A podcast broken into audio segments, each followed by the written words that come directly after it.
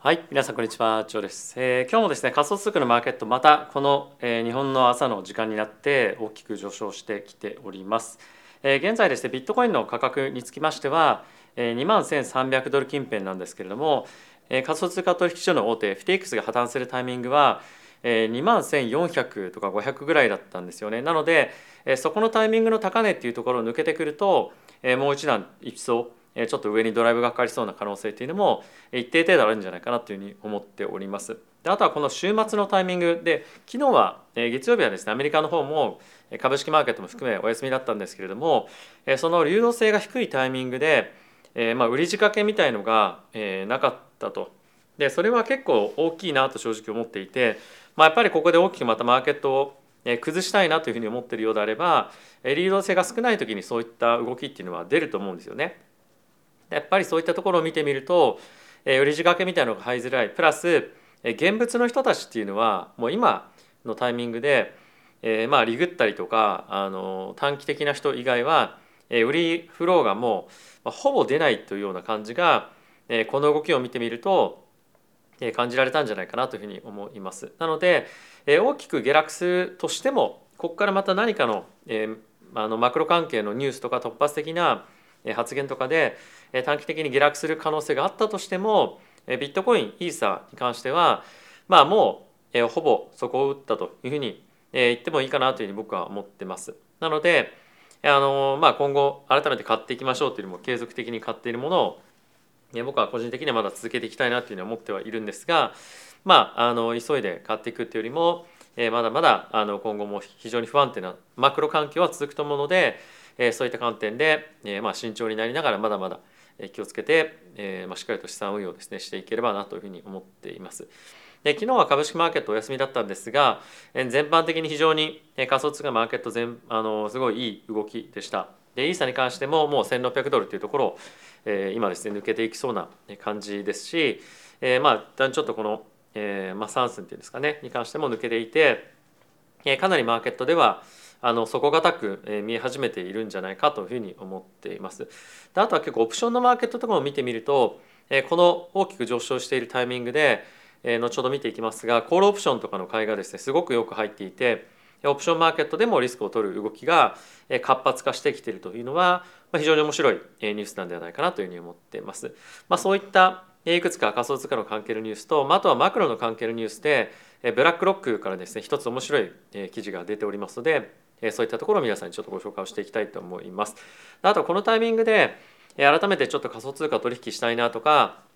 あとはやっぱり取引所を一つに集中させていくのもやっぱ怖いなというふうに思っている方もいらっしゃると思うんですが一応概要欄の方のリンクの方からえー ZoomX 講座解説していただきますと今ですね入金ボーナスが2000ドルですねもらえるキャンペーンというのもやっておりますのでぜひそういったところですねご利用いただけるといいんじゃないかなというふうに思っています。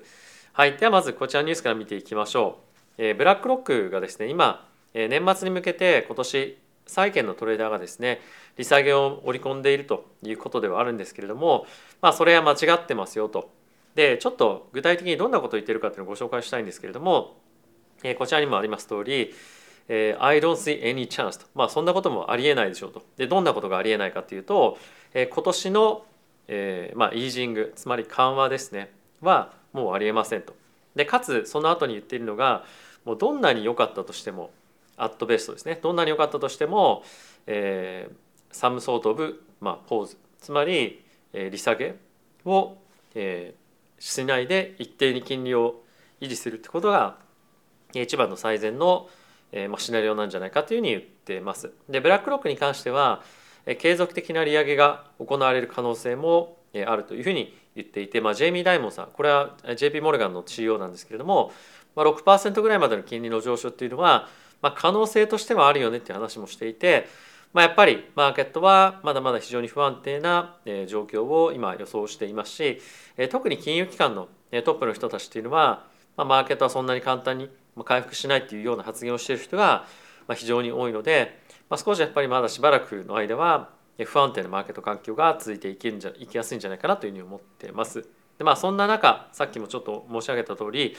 えオプションのマーケットがちょっと変わってきましたと。でこれに関してはメンバーシップ方向けにですね、えーまあ一足早く、えー昨日のタイミングでえーまあ、記事っていうのをお送りさせていただいたんですけれども今半年先の大体7月のですね expiry もとあの迎えるビットコインのオプションがえコールよりつまり upside を今買う人たちの方がまかなり増えてきていると。でこれっていうのは2022年の1月ぶりなんですよねつまり約1年ぶりでこのマーケットのダウントレンドがまあダウントレンドというその本格的なベアマーケットをするようなタイミングでそうなっていったんですけれども、えー、まあその水準まで今戻ってきていると。でやっぱりこういったオプションマーケットの動きが結構活発になってくると、えー、それに付随したヘッジのフローとかっていうのも現物で入ってきやすくなったりするのでボラティティがかなり高まりやすく今後はなってくるんじゃないかなというふうに思いますし、まあ、やっぱりこの半年間の、えー、まあオプションっていうんですか半年後に満期を迎えるオプションを非常に買ってるっていう人たちがいるってことは、まあ、まだやっぱりしばらくの間は非常に不安定ででかつ、まあ、やっぱりそういった局面を、えーまあ、徐々に徐々に、えー、まあクリアしていくことによって最終的にはやっぱりビットコインが大きく上昇するというような期待を見ていると。でおそらくこのビットコインを大きく上昇してくるでしょうというふうに見ている人たちは、まあ、当然マクロの環境に対しても楽観的っていうのも一つあると思うんですが、まあ、やっぱりですね今ビットコインとかをえー、持ってる人っていうのは、まあ、非常に少ないと思うんですよね。かなり皆さん軽いポジションつまりそんなに大きなポジションを持っていないので、えー、やっぱり少し買っていきたいという気持ちは皆さん当然多くあると思うので、まあ、そういったところの買いが入ってくるというところも含めてビットコインの上昇っていうのはある程度、えー、織り込んでいるんじゃないかなというふうに思います。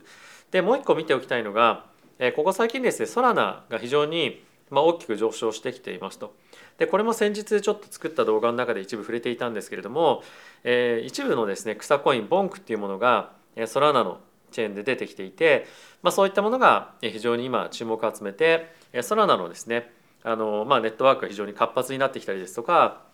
あとヘリウムっていうプロジェクトがあって、まあ、それがソラナチェーンに今後移行していくということも発表されていて、まあ、結構ソラナがまた注目を集めていますと。であとは、先日もご紹介したレポートの中で、えー、時価総額に対して、まあ、チェーンのボリュームというか、まあ、チェーンのアクティビティが非常にやっぱ活発ということで、まあ、それを結構あのバリエーションで使うことが多いんですよね。でそういったところを見てみると、まあ、やっぱりかなり割安感というのが非常に高いので、まあ、そういった観点でもいろいろフローが入りやすくはなってるんじゃないかなと思います。まあ、あとは一部ちょっと大物の投資家がこの辺りに資金を入れてるんじゃないかっていう話もあったりとかするので、まあ、いろんな話があの見えるところ見えないところでソラナに関しては出てきているというのが、まあ、非常に興味深い点かなというふうに思っています。はい、で続いてなんですけれども、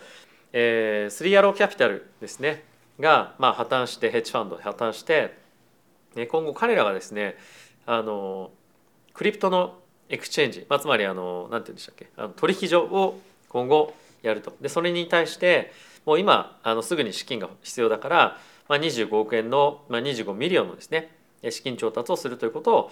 発表してましたでこれが、えー、取引所の名前がですね GTX っていうらしいんですけれども、まあ、F の次アルファベットが G じゃないですかなので GTX にしたっていうふうに、まあ、言ってるらしいんですけども、まあ、これ本当にお金集まるのかなっていうのは正直まあ、疑問ではあるんですが、まあ、そんな名前の付け方とも若干ちょっとふざけてたりするじゃないですか。なので、まあ、集まるのかなっていうのは思ってはいるんですけどもやっぱりまあある程度、えー、まあ名前が売れていたりとか、これまでの実績っていうのもあったりとかするので、まあ、お金集まるかもしれませんが、えー、まあ本当にこの人たちが運営しているところをですね使いたいかどうかっていうのは、まあ、ちょっとマーケット側もしくは投資家がどういう反応するのかっていうのは一つ見ておきたいポイントには、えー、まあ興味本位でですねあるかなと思っています。はい続いてなんですけれどもえー、芝トークンありますよねの、えー、レイヤー2がですね今後出てくるということが今発表されてますと。で今後ローンチされていくそうなんですけれども、えー、一応その、えー、ボーンというですねトークンがありまして、まあ、それをガバナンストークンとして、えー、今後扱っていくそうなんですけども、まあ、このミームトークンの、まあ、ミームトークンのミームのネットワークの中でそのレイヤー2が出てくるっていうのは、まあ、一つ非常に面白いなというふうに思ったところと、まあ、あとはまたそういったミーム関係のところに資金がどんどんどんどん入ってきたりすると、まあ、マーケットが盛り上がりやすかったりもするんじゃないかなというふうに思うので、まあ、ここの辺りにどれぐらいの資金と注目が集まるっていうのは、集まるかっていうのは一つ、えー、面白いポイントかなと思います。はい、で続いてなんですけれどもバイナンスがですねこれは機関投資家向けになんですけれども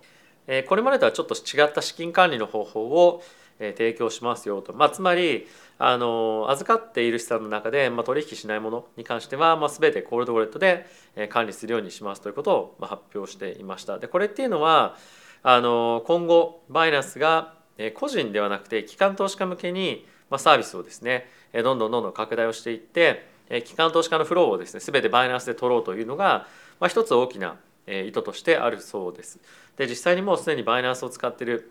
金融機関だったりとか企業っていうのは非常に多いと思うんですけれども、まあ、そういったところをより拡充していって、まあ、本当にその世界的な金融機関でもバイナンスを通して仮想通貨の取引ができるような、まあ、そういった市場環境っていうのを、まあ、市場環境というか取引環境を提供していくということで本当に何から何までバイナンスが、まあ、牛耳るみたいなあの今後まあ形になっていく可能性もあるのかなと思って、まあ、この辺りのあの、まあ、マーケットのまあ注目点っていうのは、まあ、注目度っていうのは、まあ、少し見ておきたいなと思っています。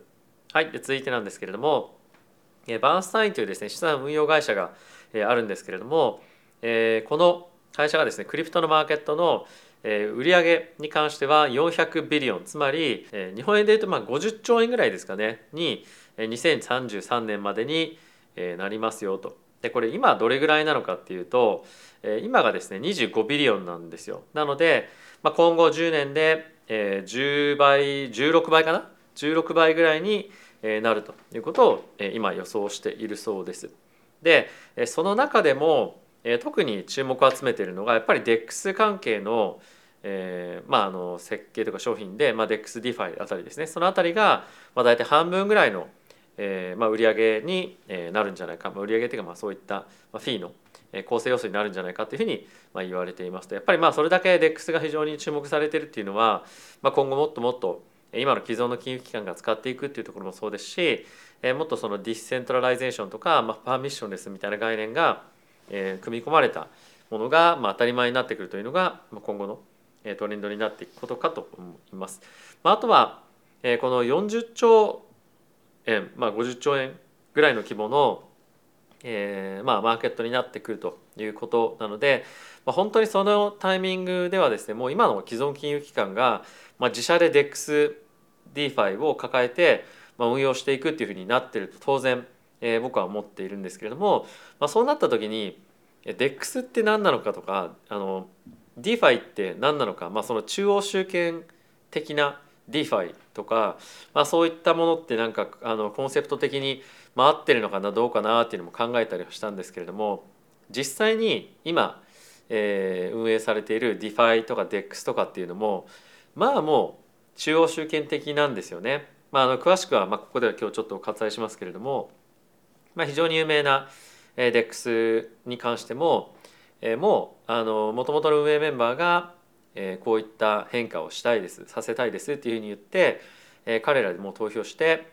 してしまえばもうそういった方向感に行くっていうようなですねガバナンス統制体制になっているので